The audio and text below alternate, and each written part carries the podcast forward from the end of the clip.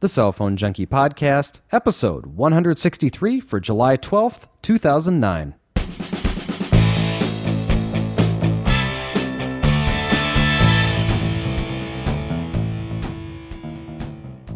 Exclusivity agreements under fire, CDMA tours, and Google CEO using a Blackberry. My name is Mickey Papillon. And I'm Joey Kappas. And first today, thanks to our sponsor Netflix, help support the cell phone junkie by signing up for a two-week free trial of Netflix. Plan starting at $4.99 per month with over 100,000 titles to choose from. Keep each movie as long as you want with no late fees ever. Free shipping both ways, free delivery in about one business day. Cancel anytime, and as a bonus to your DVDs, you can watch some of the movies over the internet for no additional charge. Joey and I appreciate your support of the Cell Phone Junkie by signing up for a free trial of Netflix. Well, this week, uh, the Netflix movie that I chose to rent was one called 310 to Yuma. Now, I, uh, I am not a big Western fan, but I, I have to say that this was one that I was, you know, in looking at the reviews, I, I figured that it would be kind of a neat one to watch, and I, I did definitely enjoy it. It's one of those one of those movies that you just I don't know you kind of feel like you're part of the old west when you get to watch these. So that was kind of my choice of movies for this week from Netflix. Yeah, and this week, Mickey, I uh, pulled up uh, Murder She Wrote on the uh, Roku nice. player. Just something to uh, lighthearted uh, murder mystery. You know, uh, from the uh, boy went from like 15 years that show was on. So some late 80s, I believe, this particular season one. But it's just awesome to be able to just pop in there quick. you know, hit the button. It, it buffers up real quick, and you're, you're watching it just instantaneously. I just I love that little device. Yeah, and if you don't have the Roku, of course, you can watch some of it over the internet. I have, uh, for whatever reason, gotten a, a, hankering for the Family Guys lately, and so I have been watching some of the Family Guys over the internet. That's been kind of fun. Oh, they have that on there now, huh? Yeah, yeah. They've wow, got cool. certain seasons. I didn't even, I haven't even seen that yet. They they keep adding them just as fast as you can watch them, basically. And I, I just read they're going to start. They have uh, that basically that streaming service like the Roku in a few different uh, game consoles right now, and a few different uh, I think Blu-ray players. Uh, but they're also, I just read they're going to add it to, uh, I can't remember if it was a Sony TV or, or a couple different model TVs that's going to be built into the TV. So that's really slick. Yeah, just the ability to be able to watch it kind of wherever you are, which when you've got an internet connection is just a, a great thing. And of course, you know, to get the DVDs so quickly, it's just such a fantastic service. So we, we do love them having as, them as a sponsor. Yeah, and I actually have streamed it, uh, streamed the, uh, the the Netflix service over uh, EVDO Rev A without any problem. Yeah, it, it works pretty well. I mean, it, it'll buffer a little bit longer than if you're on a standard connection, of course, but, you know. Yep, yep, exactly. Uh, my uh, Centro does it, but it's a little rough. I don't know if the Centro can transfer full EVDO speed even. Mm, ah, that could be. Well, anyway, check them out if you haven't. We certainly do appreciate them having them, and appreciate you for signing up with a free trial with them. Uh, link in the show notes, of course. Well, we recorded this week the Cell Phone Junkie Unlocked show number 25, and this was a show that was completely dedicated to how you can take advantage of my trip, my international trip that I made a couple of weeks ago, and what you need to know while you're traveling internationally. So we went through a post that I had written where I went through four different devices and multiple different services uh, that I had used while I was traveling, and they included the Dell Mini 9 netbook, the iPhone 3GS, the Nokia E75, the BlackBerry Pearl, a Sprint BlackBerry 8830, some Richard Solo batteries, uh, as well as having access to the Orange Pay as You Go service while I was in the UK and the MaxRoam service while I was traveling through both Ireland and England and just kind of talked about tying everything together and what it all means. So if you're interested in learning more about traveling internationally, uh, this week's Unlocked show, that's number 25, is definitely a must listen because we it, it, took a it took a long time to put it all together, but it's definitely it's definitely good. So check that one out. Well, we've got a lot of news today. Uh, we first off wanted to start out with a story that hit a lot of the different news services, and that was that Google's CEO Eric Schmidt was seen uh, using a BlackBerry. This was at a convention out in, I believe it was Idaho, where uh, basically a business retreat of uh, a lot of high level executives. And the Business Insider uh, had taken this picture of him peeking through a window, holding a laptop in one hand and holding a what appears to be BlackBerry 8900 device, snapping a picture of all the media outside with this device. And uh, there were a lot of people who went off about how this was such a, a travesty that the CEO of Google was not using his own product. And uh, I, you know, th- I don't feel that this is necessarily that big of a deal. It's not a big deal at all. Of course, he's using a BlackBerry. Of course, he is. Think about it. Uh, I mean, he's there's one one Android device that we have here in the U.S. and it's only on one carrier. And you know, quite frankly, it's still a very new OS, um, and it's not targeted towards enterprise to begin with. And you know, being a CEO, he is an enterprise user. He needs the reliable push email, and he needs a, a network where he can probably get 3G uh, in more places than you can currently on T-Mobile's. Unfortunately, uh, it, it, just doesn't. It, this argument or this this question of why is using a BlackBerry just makes no sense because you know there, it's a large corporation that needs you know easy management enterprise tools, and that's what BlackBerry provides. I mean, uh, we we don't have that with Android. You just don't. I mean, it's not possible. You know, but on the you know the other hand, Microsoft Windows Mobile, you can get that on any device on any network with any capabilities, and there is a lot more to the management, you know, based on the Active Directory and the Exchange uh, settings that you can do. So, I mean, that's much that's much more corporate friendly, and and of course they should be using Microsoft based OS devices at Microsoft. But it doesn't make any sense for Google, just none whatsoever. Yeah, and I mean, you could go and you could say he should be using something that has Google products on it, like you know the Palm Pre. But is that really the device that is you know what he should be using either? I don't know if that's the you know. No, absolutely not. And and you know full well this BlackBerry that he's shown using. Uh, you know, you can kind of see a Google sticker on the back mm-hmm. of it. That makes perfect sense to me. But you, you, what you probably didn't see was the Android, you know, T-Mobile uh, device that's in his other hand because he probably does in fact use that. But, uh, but you know, you it, it, you can't. It, it's just not enterprise ready, and and I'm not sure why anybody would think otherwise. Yeah, it, it's it is kind of silly. Of course, he uses a BlackBerry, as you said. I mean, that's you know he is a businessman and he needs to get business done. So that's you know what he's doing. Anyway, uh, Amazon launched a wireless phones website this week, and it's at AmazonWireless.com. The new website will focus solely on selling cell phones and wireless services to AT and T and Verizon Wireless. It offers 120 phone models for the two carriers with free two day shipping on most of the models. AmazonWireless.com will also automatically deduct rebates so you can avoid uh, the mailing in of rebate forms, which is a fantastic uh, thing for them. Also, customers can shop for phones by carrier, phone feature, price, color, and brand. The purchasing process will guide users through the selection of devices, plans, and additional features. Amazon also said that it would be testing different features during the beta period of AmazonWireless.com. It is owned and operated by Amazon and not Amazon's affiliates. And currently, there's AT&T and Verizon on there. No other, uh, no Sprint or T-Mobile. So you got to be definitely looking for a specific device with one of those two carriers. But it's good that I guess they started out with, with those two. I mean, they both have over 70 million subscribers. Uh, each of them does. So they have, you know, the majority of the wireless subscribers in the country between those two. So, you know, it, it does make sense that they went with those. But uh, very interesting, though. If you're looking for a new phone, make sure you're checking that out because at the very least, you're going to be able to save yourself the hassle of going through the mail in rebate process. Well, Motorola this week made an announcement that they would be making further cuts to the mobile division. Uh, those affected are all from the Libertyville, Illinois facility. 75 layoffs are planned for the end of July. So, more bad news on the, on the Motorola front. Yeah, maybe we continue to see cuts, and I, I, I don't think we're going to see um, much more innovation from Motorola. There's not going to be any staff left to uh, make anything up. Yeah, I think that's the truth, unfortunately. Well, the Department of Justice is in preliminary stages of examining companies such as AT&T and Verizon to determine if the massive growth they've achieved recently has led to anti competitive behavior. Citing people familiar with the matter, the Wall Street Journal says that the Department of Justice is concerned that the power wielded by companies such as AT&T and Verizon may have been having detrimental effects on smaller competitors and the consumer. The DOJ said that it would examine in particular the idea of exclusive handset agreements between carriers and handset manufacturers, as well as any limitations that may have been placed on the services that are offered by the the carriers. The review is not a formal investigation, and the Wall Street Journal sources indicated that they did not know if an actual investigation was going to be opened.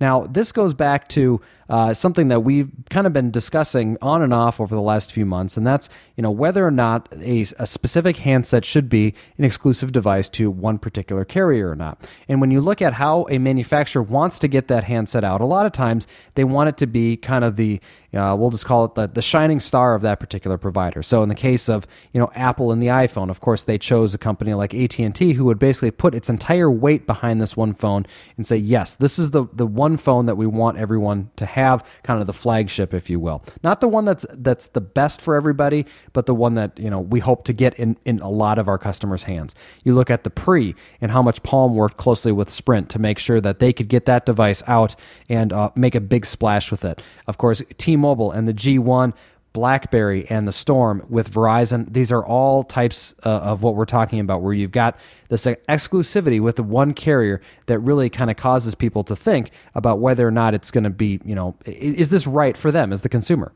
Yeah, and the features that that that the manufacturers want on the device and the OS, they're limited on what they can do based on the the carrier because you know something like visual voicemail wouldn't have been possible uh, if the if if Apple de- designed the iPhone around the GSM specification, for example, for AT and T, there's no such thing as visual voicemail. They had to actually de- co-develop it with them in order to to, to create that feature.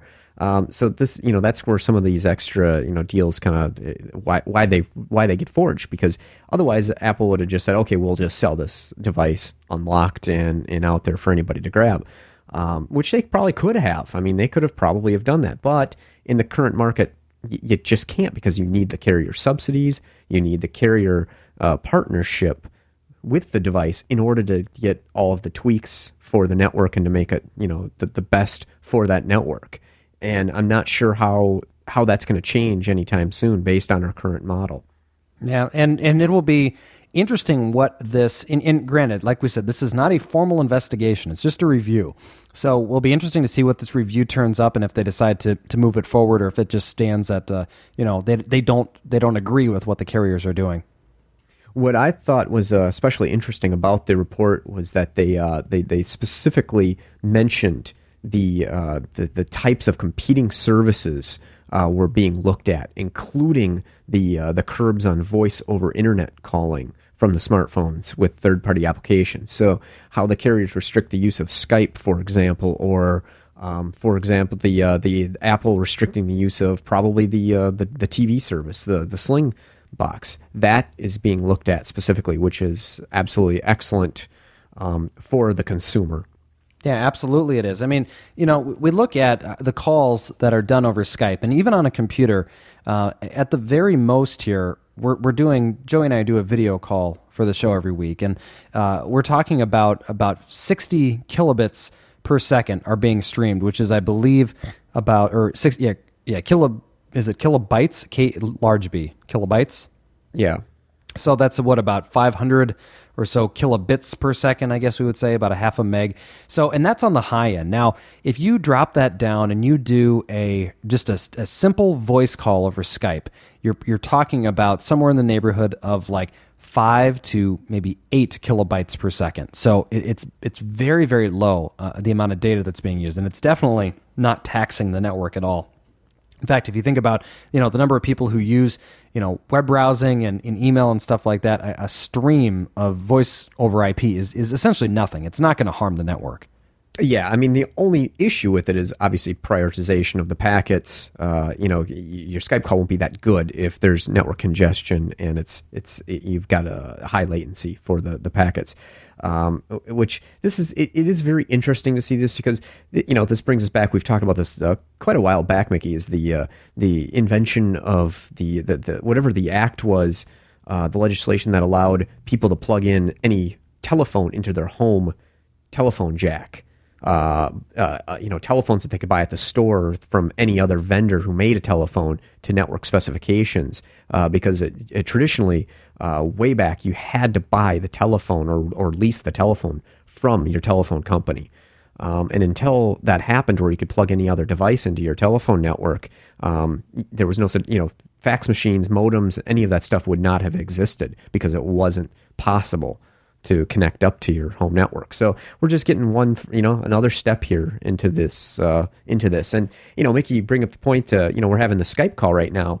Um, you know, I know my cable company uh, has a voice option, a telephone replacement option. What if they got wise to this uh, Skype calling, thinking, well, that's cutting cutting into our business of our telephone resales? Why don't we just stop providing Skype? Yeah, they can't because they because they're providing internet service but the cell phone carriers, uh, they can and they do, obviously. Yeah, and it's you know so why you know, and I under, I understand the idea behind you know not wanting to have people you know, using less minutes, and they're because they're then they're going to lose revenue because people are going to have a, a, you know less phone plan. But honestly, it's it, it's something that where something is going to have to give uh, to make this where more and more people are taking advantage of Skype, not only because it's a clear choice in being able to communicate with people, but it's also uh, very effective and it's usable pretty much anywhere. Um, yeah, the revenue side is the big thing, and that's where the hangup is going to be. And unfortunately, that's where it sits. So, um, you know, AT and T has uh, come out and they've spoken against uh, the panel who is reviewing the anti-competitive behaviors, and uh, James uh, Cicconi is an AT&T executive that wrote a statement saying that U.S. wireless prices are much lower than in any other industrialized country, and he stated that text messaging prices have dropped almost 70 percent since January of 2007, as most people are served by at least three, if not sometimes five or six wireless carriers in their area. And uh, on some of the specific issues, uh, they stated that uh, AT&T um, has a has a better the better of the argument, and that a, the review um, is uh, probably not going to warrant any additional steps. So I this is you know that's AT and T's view on it at least.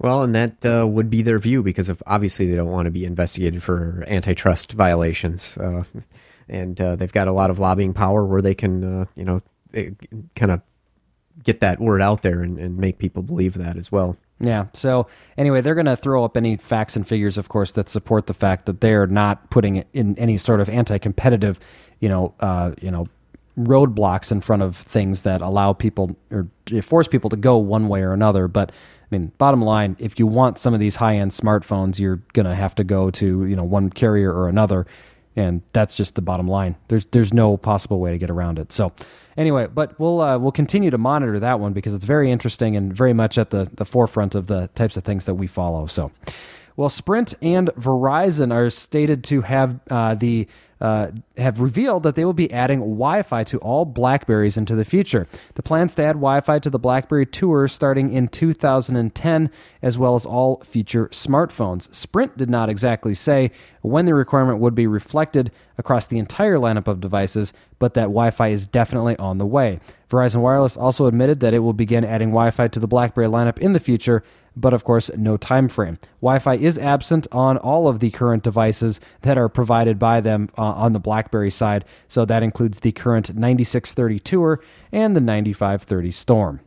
Sprint announced this week a new deal with Ericsson, giving the day to day operational control of the wireless networks to Ericsson. The deal which uh, Sprint is calling Network Advantage will transfer 6,000 Sprint employees over to Ericsson, who will then use Ericsson's networking knowledge base to operate and maintain both the CDMA and iDEN networks. Sprint says that it will retain full strategic control over the networks and retains the ability to pick and choose the vendors that it thinks work best for the network.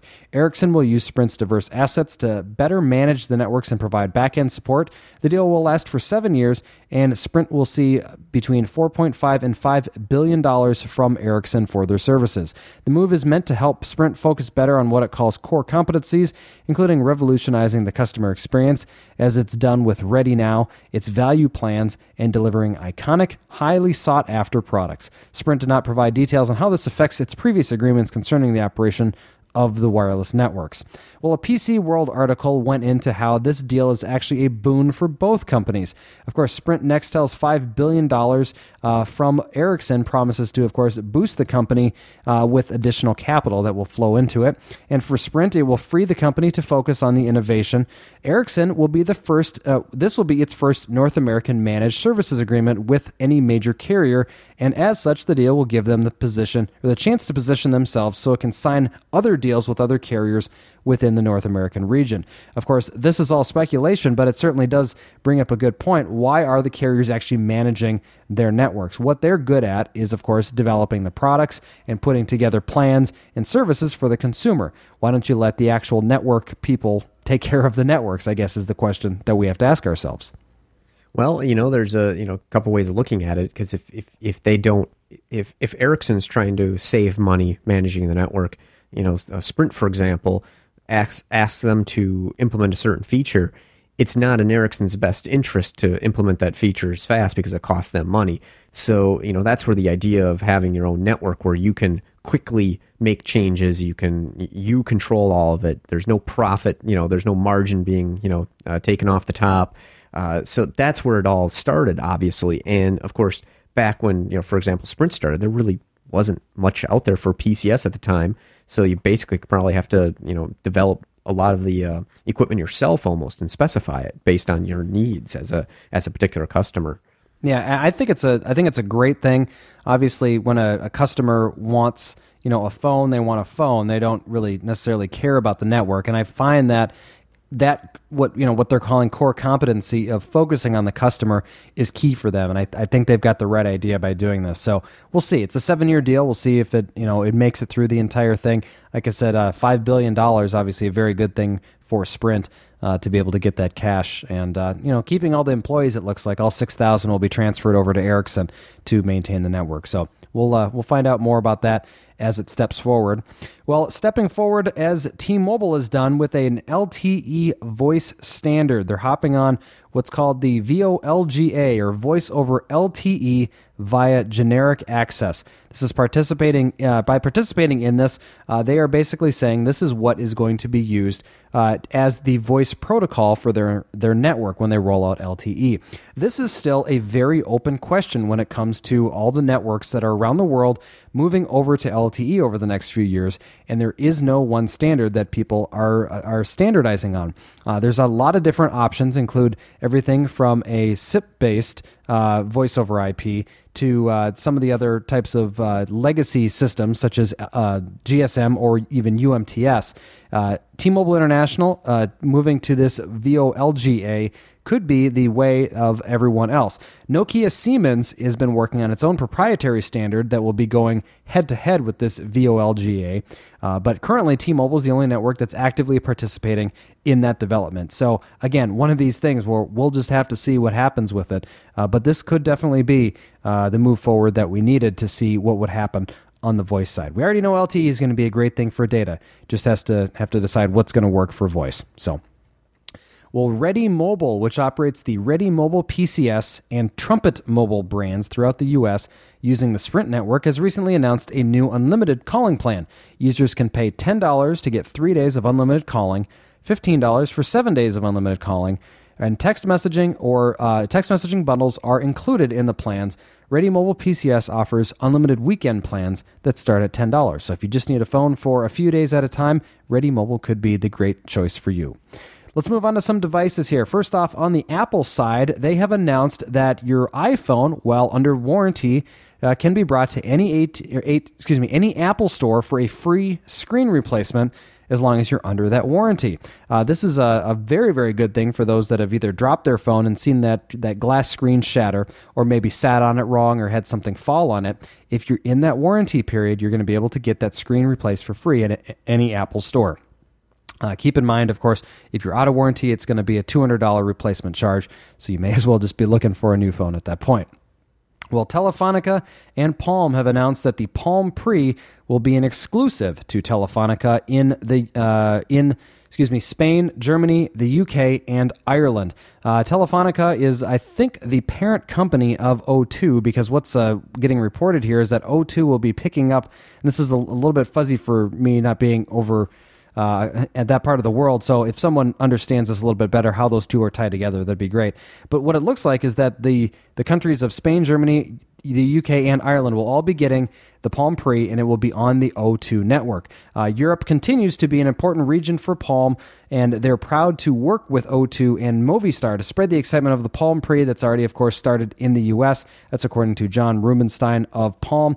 And they said he also said since they've showed the Palm Pre at Mobile World Congress in Barcelona this past February, there's been a great deal of anticipation for an announcement about European availability and that day is now here. So you in the uh, the UK and other parts of Europe, you'll be able to get your Palm Pre very very soon. T-Mobile announced the Touch Pro 2 this week, and they did it over Twitter.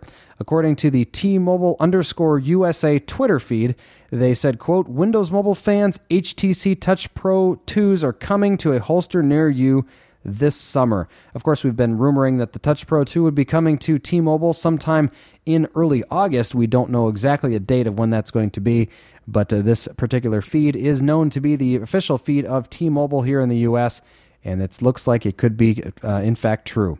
Well, the T Mobile Dash 3G is now available online and in stores. If you're looking to pick up a Dash 3G, you can get it for an unsubsidized price of $350 with an instant discount, bringing the cost of a two year subsidized plan to $170 for your T Mobile Dash 3G.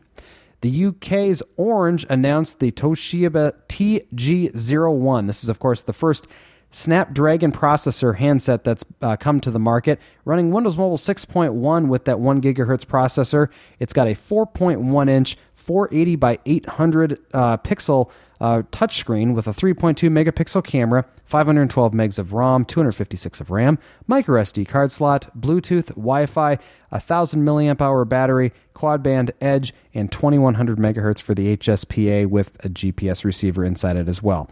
It's a very high spec device and very nice looking, uh, but as we've read this week, it's been uh, under the the reviews been very very poorly received. Apparently, there's a lot of sluggishness very unresponsiveness when you're using the device and you turn it to a landscape orientation. It takes almost five seconds for the screen to catch up with it. And for a device that's got a one gigahertz processor, this does not look good for Windows Mobile. So uh, keep that in mind as you're reviewing this device. Very highly spec but looks like a little bit underperforming in uh, the uh, the performance. So check those out in those videos. Well, evidence pointing towards the Touch Diamond 2 coming soon to Sprint. Apparently, there's uh, some information uh, people have been digging in to some of the the, uh, the the sites that are out there that offer some insight into Sprint and onto the HTC eh, or into HTC, and it shows that a new serial number of a Sprint Diamond that's out there with a very interesting uh, model number known as the Victor uh, C-R2 is supposedly coming to Sprint, and that could be the Diamond 2. So we've been following this one, and we'll continue to follow it as uh, we come out with probably a release uh, here in the in the early fall, I would guess. On the BlackBerry side, the two new Blackberries for the U.S. on the CDMA side came out today, July 12th. The Tour 9630 was released for Sprint and Verizon, available at stores. And reports have seen that the Tour has been uh, popular. I had uh, someone that reported to me that they went to one particular Verizon store and there was actually quite a line there, so they went to another one. And uh, while no line, got in and of course was told that uh, he was not eligible for the upgrade. Just recently bought a, a, uh, BlackBerry Curve, so he was sent away if, because he didn't want to pay the five hundred dollars. Regular price five hundred dollars, uh, instant savings of two hundred, and then a mail-in rebate of one hundred. So you walk out the door with the phone for three hundred dollars, and you send in a one hundred dollar mail-in rebate and uh, you can uh, pick one of those up, like I said, either at Verizon or Sprint. A couple of reviews that came out this week actually took the device through its paces, and uh, it looks pretty good. Uh, it's a basically successor to the 8800 series. So if you've got an 8830 or an 8800, if you're on one of the GSM carriers, you're probably going to be liking this device. Pretty much upgraded all the way around. It's uh, interesting that the, the, the two pictures of the uh, of them side by side. The AT and T one looks about a half inch taller. Well, that's the bold. That's what that one is. Oh, that's the bold? Okay, because yeah. they look so similar. well, here's the thing. This is what they've done. They've taken it, it's pretty much an identical keyboard from the bold. Um, yes. They've taken the screen, which is actually a little looks to be a little bit bigger than the bold. I, I think it may be um, uh, very similar to the one that's on the Storm. But then they took the the styling of the Storm and a little bit of the styling from the 8900, and they kind of made this new device. It's kind of the one the the stormy, boldy, curvy phone. Yeah. It's, it's like they kind of they they are blending all of these phones together, and so they're coming out with just different iterations, basically of the same thing. Uh, yep, yep. And I wasn't paying attention to the uh, to the uh, the story that well there. So it's um yeah, it's totally the bold, and uh, it's it's it, it's extremely similar the design of it, and the keyboards, ex, you know, basically the same thing. It's yeah, it's almost the same device. I'm kind of surprised that the um, uh, that the screen looks like it's recessed a little bit on the uh, the tour. Uh, it looks, yeah, maybe a little bit. It, I don't think it's going to be all that noticeable, though. Um, if you look at some of the side profile shot, I mean, it's just just barely just barely there. Just on that top edge. Yeah. Yeah, just on the top edge. Um, you, you, know, like I said, the early reviews that have come in on it, it said that you know it's definitely the best CDMA BlackBerry that's out there. Uh, whether or not you want Wi-Fi may make your decision a little bit easier because you're not going to be able to get it on either of these CDMA devices. Uh, obviously, that's something that we've just talked about a few minutes ago that they're going to be doing in all future versions of their Blackberries. But um, you know, it's probably worth your upgrade if you're looking to get a you know a much upgraded BlackBerry. Now, a technical uh, keyboard question here. You're very familiar with the 8830 keyboard. You mm-hmm. used it for a long time. You just used it with Sprint with your review unit in uh, Europe. And you've got your curve right now with a dramatically different keyboard uh, from the 8830 series and this keyboard here on the tour. It's basically, to me, it looks just like the 8830 keyboard, the way it's designed. Uh, what do you think? I think it's, uh, you know, and I've tried the Bold too. And that's the thing. I, I think it, I think what they did with the 8800 to the the Bold series, so that 9000, um, with the keyboard is that they they took a look at what the 8800 was and they said, okay, it's good, but the the curve seems to have done a little bit better. So they've they've tweaked the keys ever so slightly. And I think they've done something better. I like the I like the the curve actually better than I like the 8800, which I never thought I would say, but uh, you know, after using the curve for now, I guess I've had it for what six months or seven months or something like that. I've really come accustomed to you know the the feel of it. And when I went back to that 8830, I actually had a little bit harder time typing on that than I thought I would. I, I always thought that was like the gold standard. So I, I, maybe it just depends on what you're used to. If you're used to that little bit bigger of a layout, maybe this you know the the, the tour will be the one for you. Um, you know, or maybe not. Maybe it's uh, just the you know something where once you get used to one like the curve then it's you know this is not going to be good. But i don't know. I can i can easily pop back and forth between them all. I, I love the new curves. Absolutely love them the 8900 i think has a fantastic keyboard. So maybe that's just you know that's just me and that's my style. And again it's not you know not a one size fits all thing by any means.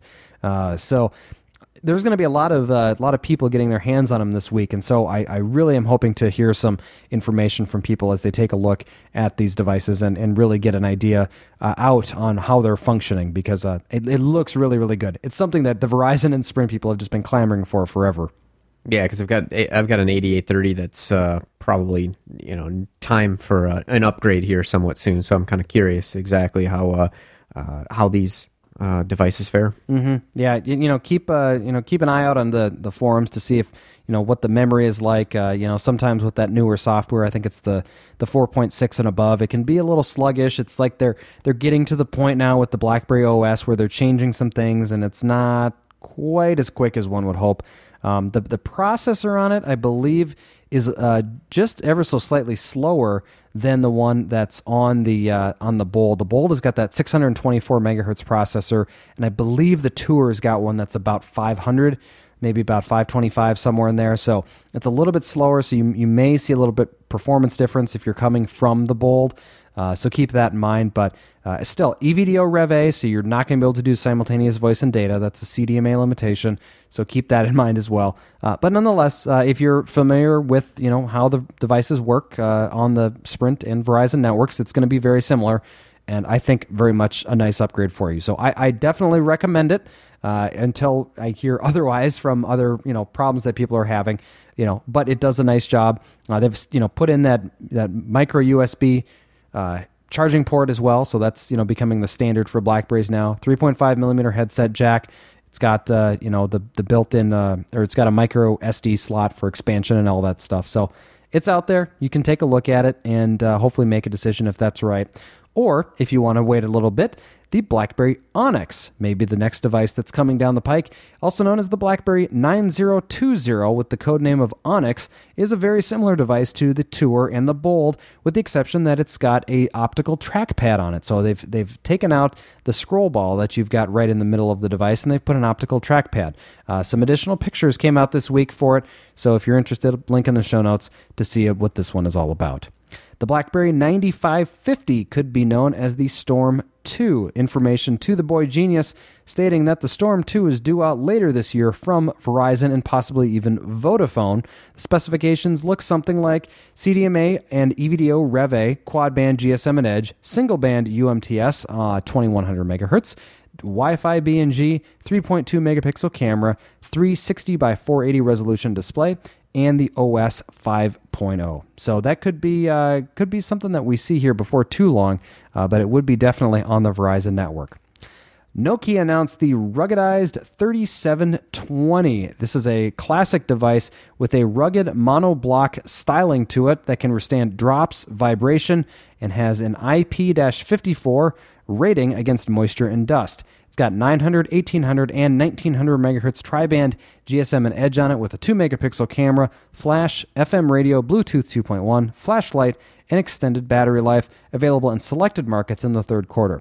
Now, this may sound like a seemingly uh, pretty basic phone, but this one really got a lot of coverage on some. Uh, some viral video sites this week as people were taking this device and doing all sorts of different things to it, dropping it off of buildings, uh, throwing it, running it over. I mean, it was just unbelievable what this thing could withstand. So take a look at the Nokia 3720 if you're looking for a GSM rugged phone. Well, this week, HTC shared some previously unknown details about the forthcoming MyTouch 3G. From the software standpoint, there are three things setting it apart from the standard Android platform. First is, of course, the Sherpa application. This use, allows users to search for things that are nearby. It also learns user preferences and includes location data to generate a profile for what to suggest depending on where users are and what they've searched for in the past. The MyTouch 3G will also include the Apps Pack. The Apps Pack is essentially going to be an application or widget that features the newest, hottest, and latest applications that are in the Android market. It will also constantly refresh and offer new suggestions to end users on what they may want to download. Last is work email. The MyTouch will be endowed with an email client uh, and that only interfaces with Microsoft Exchange servers. This means that there will be three email clients on the MyTouch 3G one for Gmail, one for POP and IMAP, and one for Exchange accounts. HTC indicated that the services will not be offered on the G1, which also runs Android. Well, those are some interesting points. Uh, T-Mobile came out this week and said that the MyTouch will offer a two-year warning uh, warranty. The warranty period on most handsets is typically 90 days from the, uh, the carrier and a year from the manufacturer. This one will be up to two years, so it will last as long as the consumer's contract, and customers will be able to exchange non working devices if they ever have a problem with it. So, nice news there from T Mobile if you're looking to get yourself that MyTouch 3G.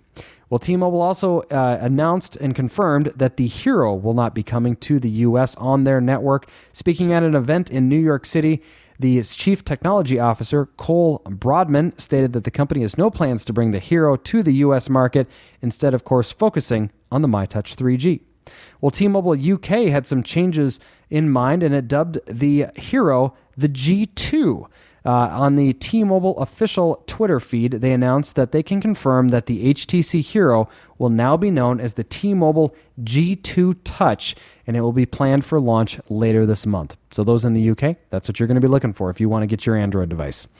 Orange finally launching the LG GD910 watch phone. Of course, a very Dick Tracy looking device that uh, has been uh, gotten a lot of attention in its high price tag and high features. About a thousand pounds if you want to pick one of these up on a pay as you go plan, SIM only. Uh, this one is going to be an exclusive to Orange for a limited time, and uh, you can use this one, of course, to make and receive phone calls as well as listen to music.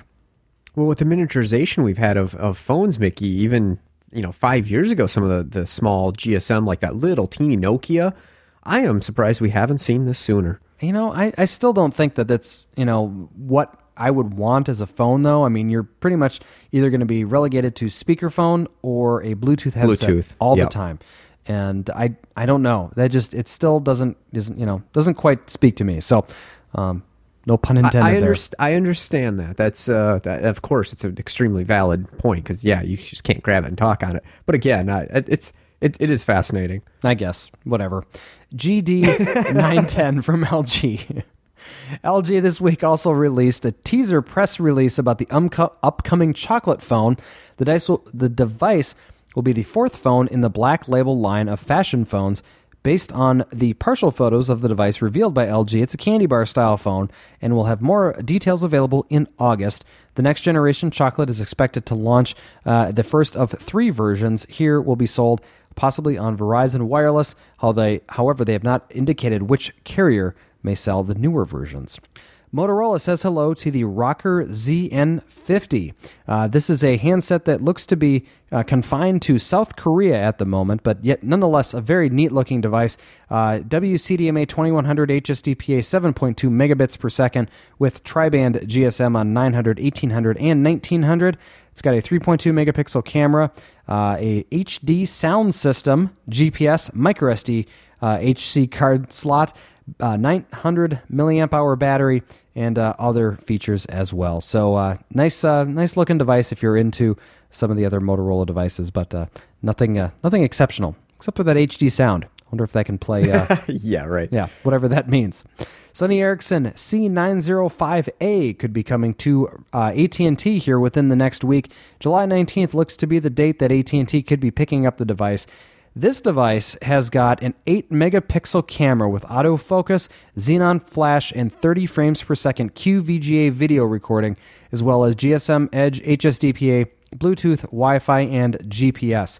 So definitely the Photogs phone if you're looking to pick one up. Like I said, AT&T looks to be July 19th if everything comes to true with the rumors. HTC reportedly is moving to the 3.5 millimeter headset jacks on all future phones. Uh, this one came to us from a post over at Mobile Crunch stating that beginning with the Hero, HTC is moving away from the user requirement of moving ha- or having to use the um, mini USB or um, I think it's X USB port on their HTC devices to listen to music and plug in headsets. Of course, the vast majority of devices that are out there now are using the 3.5 millimeter jack, so this is nothing new to the industry, just to HTC. Hopefully, this is true though, because obviously HTC, one of the very few that hasn't moved over to this standard. Well, the Apple I, uh, App Store is now hit its one year anniversary. We've talked about it uh, many, many times. They've hit over 50,000 applications, had over 1 billion downloads, and they just hit one year this week. So they're doing pretty well. DataViz now confined to working on bringing the Documents to Go software to Palm's Web OS not confined, confirmed, excuse me. Uh, Palm's document solution of choice for over 10 years, of course, has been DataViz, and they will be releasing it, uh, the documents to go for WebOS later this year. I, I find documents to go definitely a necessity for the devices that are not Windows related because it, uh, it gives you access to not only view but also edit uh, documents and spreadsheets and, and present PowerPoint presentations. I think it's just a good thing that they're coming over with a version for the pre. Absolutely. That it, was interesting that the Motorola Q9Cs from Sprint had uh, documents to go instead of the Microsoft apps uh, built in the ROM. Yeah, that is a little interesting, isn't it? I, I, yeah, surprising. Anyway, uh, documents to go uh, coming to the pre very very soon. Well, enhanced Gmail could be coming to Blackberries before you know. Downloading an enhanced Gmail plugin for Blackberry is the way that you'd be able to do it and it functions uh, in the way that you would expect from the desktop. It would allow you to see your Gmail based emails in a conversation view. Uh, also, adding and removing labels and stars on emails would be available. Also, archiving and reporting as spam actions from the mailbox management and searching your entire Gmail mailbox would be available. The version that's being used right now on the Blackberry, for those that have it and use it, is essentially the same version that you'd find on any Java based phone that's out there. It's not really specifically geared towards the BlackBerry, and it's a little bit lacking in the functionality. Granted, it's much better than going to the website, but it's not quite as good as I think what Gmail would like to have and what they have on devices such as Android. So look for something here very soon known as the Enhanced Gmail plugin for BlackBerry. Well, XM Sirius has soared with their application in the iPhone App Store topping out at the number one free download in the music category in iTunes. It's been downloaded more than 1 million times by people over the last month, and uh, that would be then including the, of course, $13 per month subscription service for the 120 channels that are available. 1 million downloads is obviously a very, very good goal uh, or a good uh, uh milestone that they've hit with this. Uh, a very, very popular uh, application, yet doesn't have some of the, the simple things that we think it should have. And we've talked about this before. Why no Howard Stern? Uh, it's, it's just licensing issues. I'm sure that's the only reason. I, I think he did mention something briefly about it on uh, last maybe it was before the the vacation, but um, yeah, it, it's just licensing. They couldn't get it worked out right. And it's too bad because I know that's one of the main reasons a lot of people have the service is to be able to listen to Howard. It is, and and if that was the the case when uh, Howard first joined in um, in early 06, January of 06, uh, he wasn't on the web stream at all at that point, and it took uh, many months uh, for them to work out the licensing deal for him to be provided on the web stream as well. Yeah. So, but nonetheless, still a million downloads. And if you go to the music area of iTunes, that's the first one that you're going to see. So they're doing very well. Well, the nearest tubes augmented reality application has come to the iPhone 3GS, and this one is really hard to describe on a podcast, but I'm I'm going to try. There's a demo uh, shown in a YouTube video, and a link, of course, in the show notes that shows this application uh, where you launch it on your iPhone.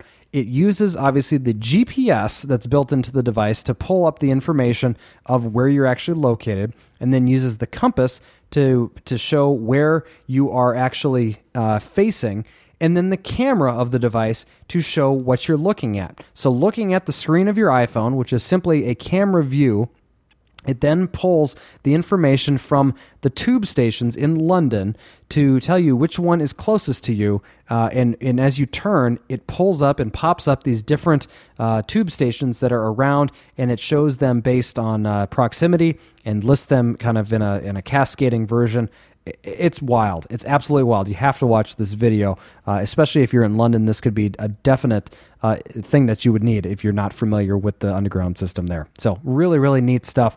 Uh, this augmented reality thing is just crazy. Anyway, uh, the Symbian PDK of Symbian version 2 is confirming the death of S60. Well, this is con- according to the Symbian Foundation blog. Symbian recently released the first PDK or product, development kit for the Symbian 2. The PDK includes several tools for developers, including a full version of the Symbian OS and S60 OS, as well as bits of NTT Docomo's MOAP OS and Sony Ericsson's UIQ OS. These are the tools that developers and handset makers will need to bring Symbian 2 devices to market. Uh, further, the blog post author admits that uh, S60 S60's brand will soon cease to exist. And S60 is, of course, the platform that Nokia uses for the E series and N series devices. Nokia itself has not said what platform it will use to replace S60, and Symbian 2 is the first major OS released by Symbian in the new configuration, which should be available to handsets in late 2009 or early 2010. Symbian will then follow a six month release cycle with the Symbian uh, version 3 by the end of 2009, and so on. So, uh, I, I'm, I'm, again, a Symbian is uh, you know certainly one of the biggest operating systems in the world, and especially uh, outside of the U.S., the majority of uh, people that are using smartphones are picking Symbian devices over others. Uh, so definitely a big thing to to hear about here, and we'll see what happens with the with the S60 because of it. BlackBerry App World now home to 2,000 applications RIM is pretty happy about that. Uh, of course, uh, a little bit lower than the 50,000 in the Apple uh, iPhone App Store, uh, but nonetheless, 2,000 applications is a pretty good number uh, for those that are looking to pick up uh, applications for their BlackBerry devices.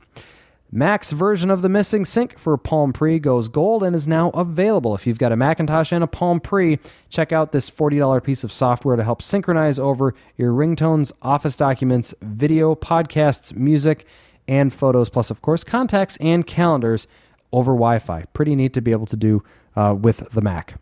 Well, goodbye to the MiFi and hello to the MyWi. According to uh, a story here from Gear Diary, they've uh, found a piece of uh, software on a jailbroken iPhone 3G that allows for Wi Fi tethering uh, to be done uh, for free uh, by creating a Wi Fi hotspot sharing your iPhone's 3G internet connection. Nothing new, just another piece of, tech, piece of software that does this. Of course, there are other ones out there like PDA.net that do this as well, so as well as the unofficial, official hacks that get you able to tether your iPhone uh, to your your uh, PC or Mac uh, via a USB or Bluetooth. So a couple different ways you can do it, but this one is just another way to do it. So if you've got a jailbroken iPhone, check out MyWi. Pandora is resolving a royalty dispute and could be changing their policy very soon here. Internet radio lovers will have some serious cause for celebration, of course, with Pandora announcing the resolution of the ongoing royalty dispute. Uh, it will keep the business uh, in, in ongoing, uh, but what does this mean for the user? Pandora has 90% of users uh, that use the service pay no charge per month to use the service. The other 10% uh, use what's called Pandora One, uh, but stream more and stream more than 40 hours per month. Uh, what they're going to do is give the user or the non-subscriber to the Pandora paid service a limit of 40 hours of streaming music per month, and then an additional 99 cents in order to continue streaming during that month. The 99 cents is uh, obviously a very fair price, uh, but if you're listening to a, a lot of music, you may want to go on and chip in for the $36 per year for the Pandora One, which cuts out the limitations of the service and allows you to listen for an unlimited amount of time. Uh, Pandora, a very, very good service. Some other services out there that I've used that are similar to them, if you are not happy with this change, include uh, Slacker Radio and AOL Radio uh, that do very similar things. Well, WebOS 1.1 could be on its way to the Palm Pre uh, very soon, and the enhancements to it include uh, the following. They're looking to enhance the way that Exchange ActiveSync is working with the device, including IT initiated remote wipes, a required PIN when needed, PIN complexity, which includes both numeric and alphanumeric pins, device wipe after a certain number of failed PIN attempts, auto lock after X minutes of inactivity, and improved digital certificates. It, the Palm Pre could be uh, getting the WebOS 1.1 update here within the next few months. We'll keep an eye on when this will happen. And those are basically all enterprise uh, related enhancements. I mean, they do help the general consumer, but uh, for the enterprise, those are requirements. Yeah, and I'll be I'll be honest. For someone who has lost a device in the past that's been attached to a uh, an Exchange server or a BlackBerry Enterprise server, I guess as the case was, uh, it is very very good to have this available uh, to you. Uh, it's a very simple process. Your IT department sends out basically a kill command to the device. It wipes it. It puts a message on the screen, whatever you want it to say, and basically all your data is then gone. Uh, you know, obviously the amount of time from when the device is missing to the when the, the device is actually uh, wiped is you know that's the critical period, and if you know the sooner that you can get the device wiped, the better. Uh, but nonetheless, it's something that's very important to the enterprise market, and uh, I can say that I'm I'm happy to see that the Web OS is going to be moving this way as well. So good news there for Palm Pre users. Google's Android to become more social. Speaking at an event in San Francisco, Google's Android, uh, or excuse me, Andy Rubin, who's the chief architect of the Android OS, made sure to spell out the differences between Google's recently announced Chrome OS for netbooks and the Android mobile operating system. Chrome has a very web centric view of the world, and uh, the Web OS, uh, excuse me, um, excuse me, the uh, the different problems that were solved in the different categories of consumer products go like this. You need different technologies for different solutions. He pointed out that Android needs to do things such as manage battery life, keep calls connected as phones switch from cell to cell, and he also said that versions of Android are on the way that are named Donut, Eclair, and Flan. So we could be seeing some new versions of Android out there, as well as some new features that will better integrate with social networking services such as Facebook, and also social being the big push right now. Google is working to bring more billing methods to the Android market, which will entice developers to create applications for the mobile platform. And finally, in software, Skyfire Beta for BlackBerry is now available for testers. The beta version 1.0.0.12304 is a pretty significant improvement over the alpha version. Uh, patience, of course, is a virtue for those that are using the service. But some of the features that were added were new keyboard shortcuts, switching to Skyfire. You'll see a switch to Skyfire option when you load the BlackBerry browser text entry in thumbnail view, contextual zoom with camera corners, and faster zooming. You'll get improved uh, ability to zoom, and unlike the Alpha 2 browser, the page displays text at all zoom levels without any redrawing of the screen. Of course, there's still some bugs, but those that are looking for a way to watch Flash content over their browser, the Skyfire browser is a great way to do it. Moving on to questions and comments. First one, a question from Ryan says Mickey, since the 3.0 update came out for the iPhone, I've tried three different A2DP headsets. All with different results. Uh, I have a clear winner for me, and I wanted to share. And I also have a question. Number one was the Plantronics 855. This one was the one that I heard as a recommendation on the podcast. I thought it was a little strange, but a cool idea. Well, that was about it all of the earplugs didn't fit my ears very well. I must have a weird ear canal size because I can never fit any Bluetooth headset except for the jawbone. Uh, but that is a different review. The sound quality was not good, and I actually only gave them about a 10 minute try before I knew that they were not going to work, put them right back in the box, and sent them back to buy.com. They were $40 with free shipping. The Motorola S9 HD was the second version that I tried. Very cool, very sleek, very sporty. I loved every aspect about of the Bluetooth headset, but they killed my ears. So bad that it gave me a headache. Again, I tried all the different sized earpieces and nothing was comfortable. The sound was excellent. The volume was loud enough for uh, for a teen, and I just could use them for about 15 minutes before I had to take them off. They were 99 bucks at Best Buy. And finally, the Rocketfish RF MAB2s. I think Rocketfish is a Best Buy brand uh, I really liked the Motorola Bluetooth headset, but I couldn't take the pain, so my second choice was the Motorola set. Or when I got the Motorola, when I got the Motorola set was the Rocketfish. It's a little bit different. The earpieces go over the ears, unlike the Motorola set, which goes in the ear, and the piece that goes around my head seems to, to fit just fine. Uh, I will have to say that this one is perfect. The sound is amazing and it is really comfy. All of these paired perfectly with my iPhone and my PC, but here's where the question comes in. Both the Motorola's and the Rocketfish uh, had controls on them, but not all of them worked. The volume buttons worked, the pause worked, the answer call button worked, and the track rewind and forward buttons did not work. I didn't give the Plantronics a try, so I'm not sure if they worked. Uh, but is there any way that I can get it to work? Will version 3.1 for the iPhone, when that comes out, fix it? It would be awesome if it did. So the clear winner for me was the Rocketfish. It's comfortable, sound was great, even at five different sound modes, sort of like an equalizer. Well, Ryan, we've done uh, just a little bit of research on this, and, and Joey, you found a, a, sto- uh, a, link here over to the iPhone blog, which talks about a, a, review of all the different stereo Bluetooth headphones that are out there, and we'll link to this here so you can kind of see all the ones that they use. But but they kind of found this same issue where it wasn't working with all the controls. Yeah, it looks like a lot of the comments of of uh, readers of that uh, story have posted post the exact same uh, issue. So I would look for a fix from Apple, hopefully uh, very soon for that issue. 3.1 is going to have a lot of fixes. I know Bluetooth is just the first implementation here in the 3.0 software, so I'm guessing they're going to be doing some fixes to that.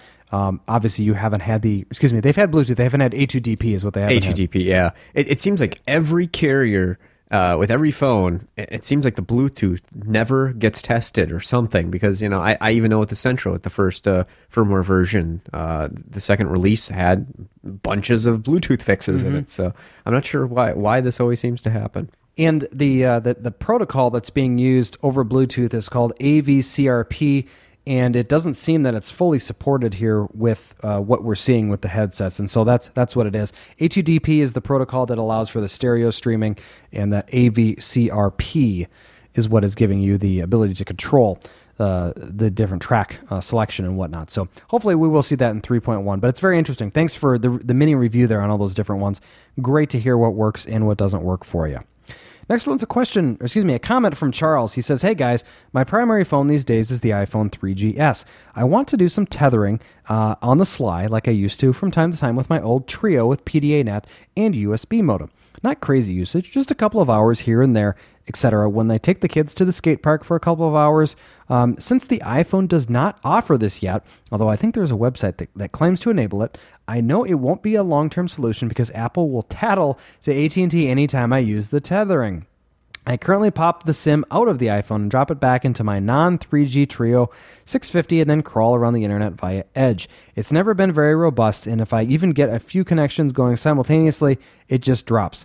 Now, with the Nokia E71X, I'd like to replace the Treo with that particular phone, and I'm looking at it because my wife's line is available for an upgrade and it can be had at Walmart for $59.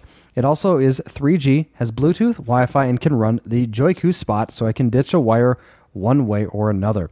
The other benefit is one is one heck of a nice backup phone. So, will this work and will I be able to avoid getting hammered by AT&T for tethering? I think paying $30 a month for limited 5 gigabytes of data is almost robbery now, letting me let alone charging me more for using that same data slightly different.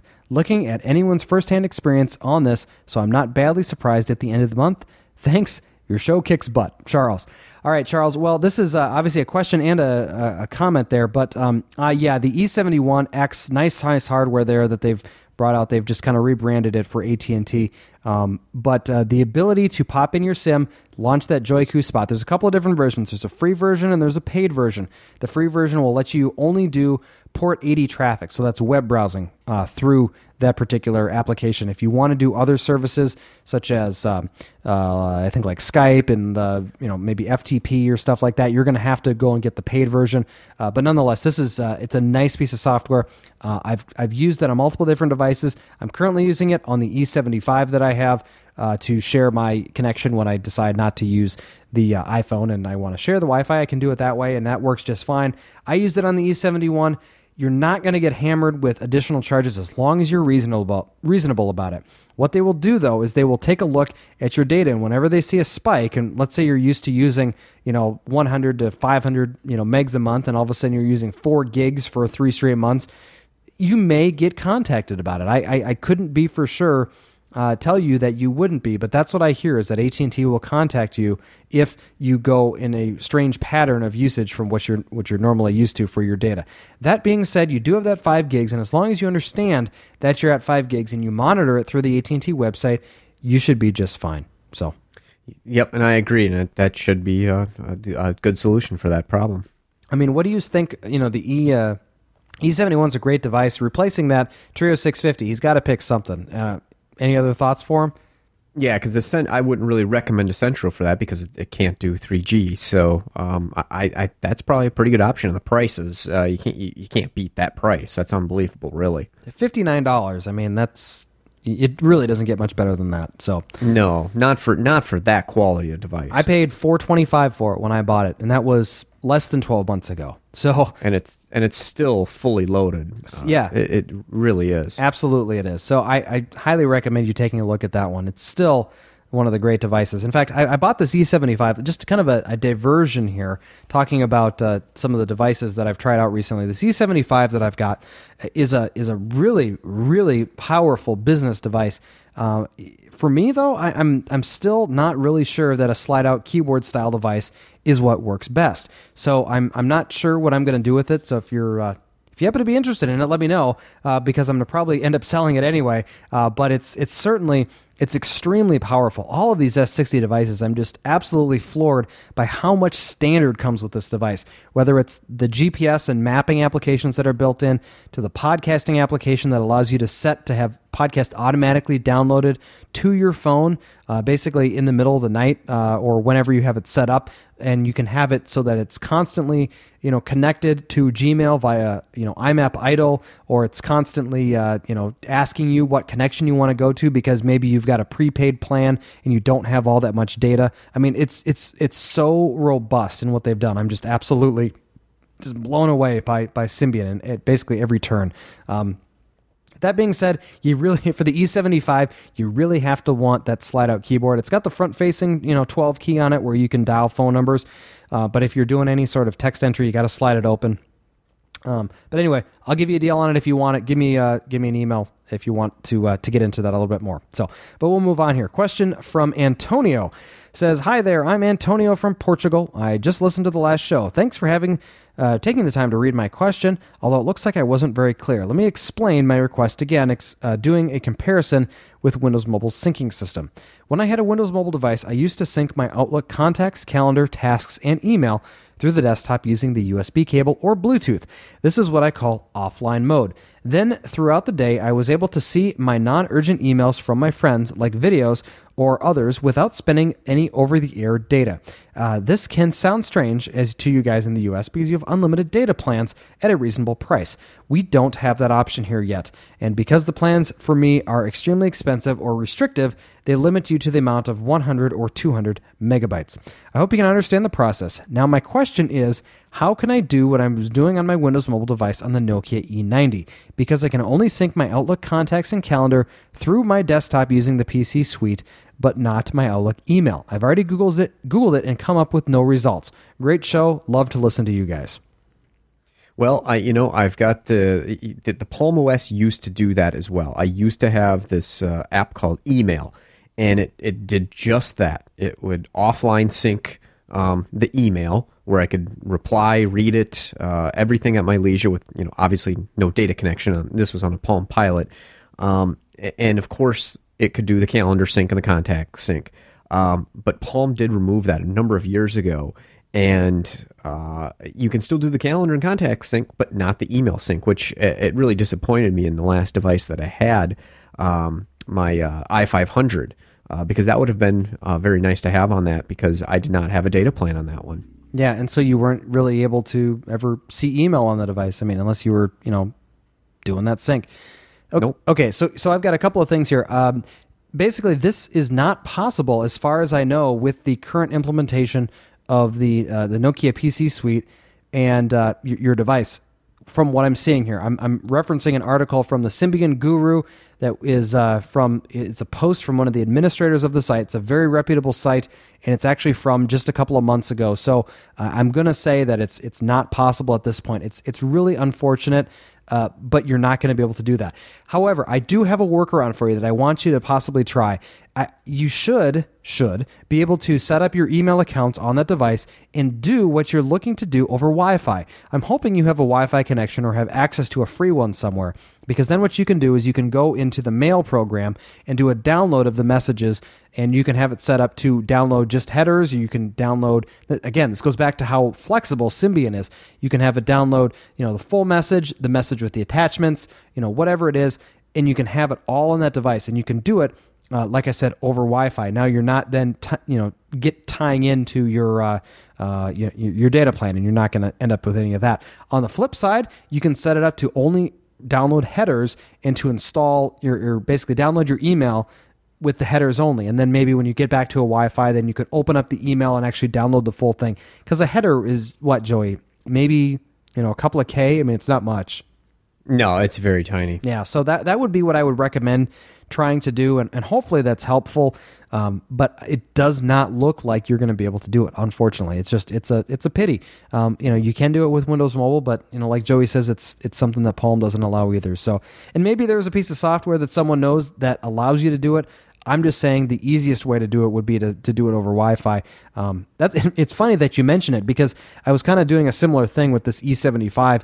I've got a the SIM from uh, MaxRoam still, and uh, it's it's basically almost completely out of credit, but it allows for uh, at least phone calls to ring through, and I can and I set it up with my Google Voice number and allow for when phone calls um, do come through, they do ring on that one too. So if for some reason one of my the phone that it rings through on doesn't ring, I can at least see that a call came through. Whatever. I'm just anal like to have lots of different backups, and Joey's rolling his eyes at me because he knows he knows. Anyway, so but what I was doing with the uh, the Gmail is basically using it where it would connect only to, or would ask me to connect to a Wi-Fi. Or let me see, let me back up. It says ask uh, on on connection or something like that, and it would ask me every time what I wanted to connect to, and I could choose to have it connect to the 3G and to connect through the MaxRoam SIM, or I could choose the Wi-Fi hotspots that were around, whether it's my work, office, out and about, whatever it was and that's how I downloaded the email, and it works great. And uh, for me, it's Gmail. And even when you're on a Wi-Fi spot, it's still IMAP idle. So you you get your phone on, you you know you connect up, uh, you get an email, you reply. If someone replies right back, it beeps through right away. It's push Gmail. It's fantastic. So um, I, I would just I would take a look at some of your other options. I know it's not the way that you wanted to do it, but maybe check that one out. So that's my recommendation on it. Anyway. Uh, question that came in from Twitter from user Admiral AK says, Hey Mickey, are you using a Google Voice application on your iPhone? If so, can you mention any recommendations in the next cell phone junkie? Thanks in advance. Well, uh, I am indeed using an application and I'm doing a, a, couple of different things here. So let me explain two ways of doing what I do. Number one, of course, the easy way to do it, going into Safari, going to google.com slash voice, brings up the mobile Google Voice interface. And from there, I'm able to easily uh, go into my inbox, my contacts, uh, looking at uh, sent and received phone calls, missed calls, all that kind of thing. So this is how I usually do it. I go into like say my contacts, I pull up Joey, I click on Joey, and then I simply click on the, either call or SMS, and that's how I do it. And it's it's all done through the browser. That being said, there are certain times when I decide to go into a program that I downloaded for free called GV Mobile free. And this program allows you to do a couple of different things. Uh, primarily, though, is make phone calls. And what you do is it brings up a keypad on the screen. You can dial the phone, hit call, and based on how you set up the application, it can either ring, uh, it'll ring whatever phone you have by default to ring. Uh, there is a paid version of this as well that goes even further in to, syn- to uh, synchronization with the Google Voice uh, web app and it allows you to pull down all your text messages. So in the application, you can send and receive your text messages.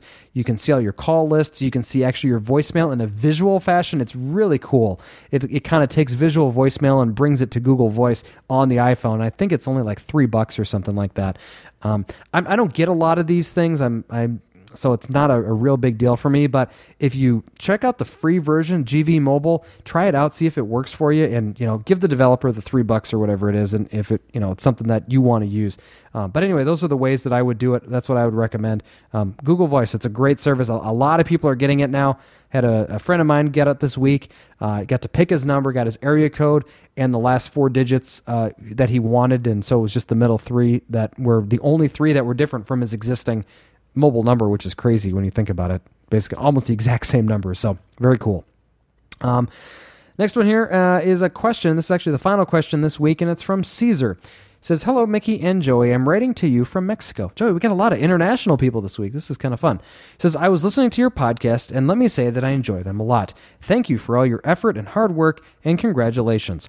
I'm sure that you have a lot of followers, not only in the U.S., but a lot of countries around the world. I am writing this because I would like a recommendation.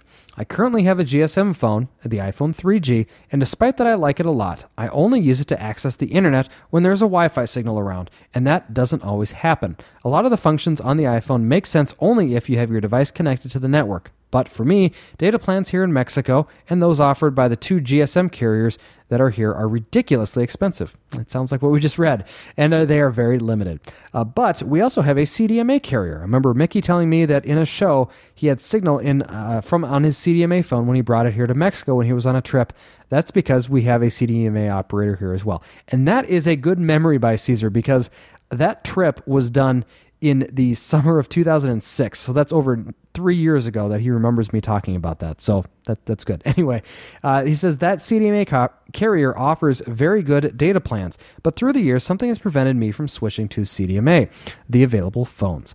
I don't know, but I think most of the innovation has been on the GSM side. However, I have been thinking in getting a CDMA phone for data only while keeping my GSM uh, phone for voice. And I would like to know what you would recommend. I have seen a lot of Treos, namely the 650, 750p, uh, 750W, Centro, and Treo Pro, as well as HTC devices and some other feature phones. I'm also between a Palm Centro and the Treo Pro but I do know what Joey I think is going to recommend. I have used Windows Mobile before, and despite the flaws, I've managed to get used to it and use it to the advantages. I have never, however, used Palm OS, so I'm not sure. The Pro has a lot of features, namely Wi Fi and GPS, but it is more twice ex- than expensive as the Centro. The Centro is cheaper, simpler, but lacks the two things that sometimes are advantages. I would like to use the phone mainly for web browsing. Skyfire on Windows Mobile is very good for that instant messaging, and sometimes voice over IP with Skype. I don't know if there's a Skype client out there for Palm OS. What would you guys recommend? Thanks for reading and for the show, Caesar. All right. Well, uh, a lot to kind of digest there, but really the bottom line is is what is he what do we recommend Joey between the Treo Pro and the Centro? I'll let you go first. Well, of course, I would say Palm OS the Centro. Um, unfortunately, it does not meet all of uh, your needs as far as the Skype. I, I, don't believe there's a Skype client for Palm OS. I, I, I, I, doubt there is. I'm, I'm not you know 100% certain, but I don't think so. Um, web browsing on it, it's not like an iPhone. Uh, I find Blazer, the built-in web browser, to be it, it meets 98 97% of my web browsing needs uh, obviously flashlights don't work with it but as far as every other site goes, I, I can use it um, uh, with the combination of, of changing the wide page mode versus the uh, optimized uh, mode on the, the sites. Uh, I can basically navigate everything I need to and get all the information I do need. So it, it works great for me. Um, as long as you can get the you know an EVDO connection on there, um, it, it's obviously yeah, pretty fast uh, EVDO Rev Zero uh, downloading in that regard. Uh, but to me, the, the, the Palm OS is just it's quick and dirty. It, it's fast. It's responsive.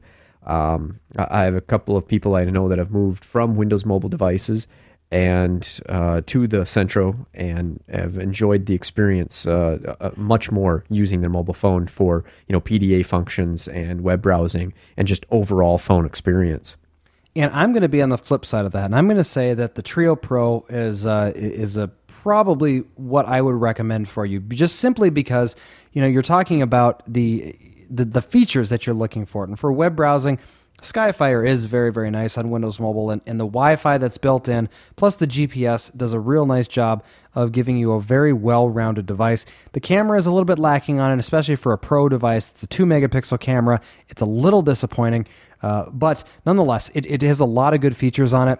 Instant messaging, of course, Windows Mobile has a ton of different Windows uh, or instant messaging applications that are available for it voice over IP with Skype. I've done tests. I've I've done samples on the show in the past of, of how well it works. If you're doing voice over IP, even over the 3G network, it works just fine.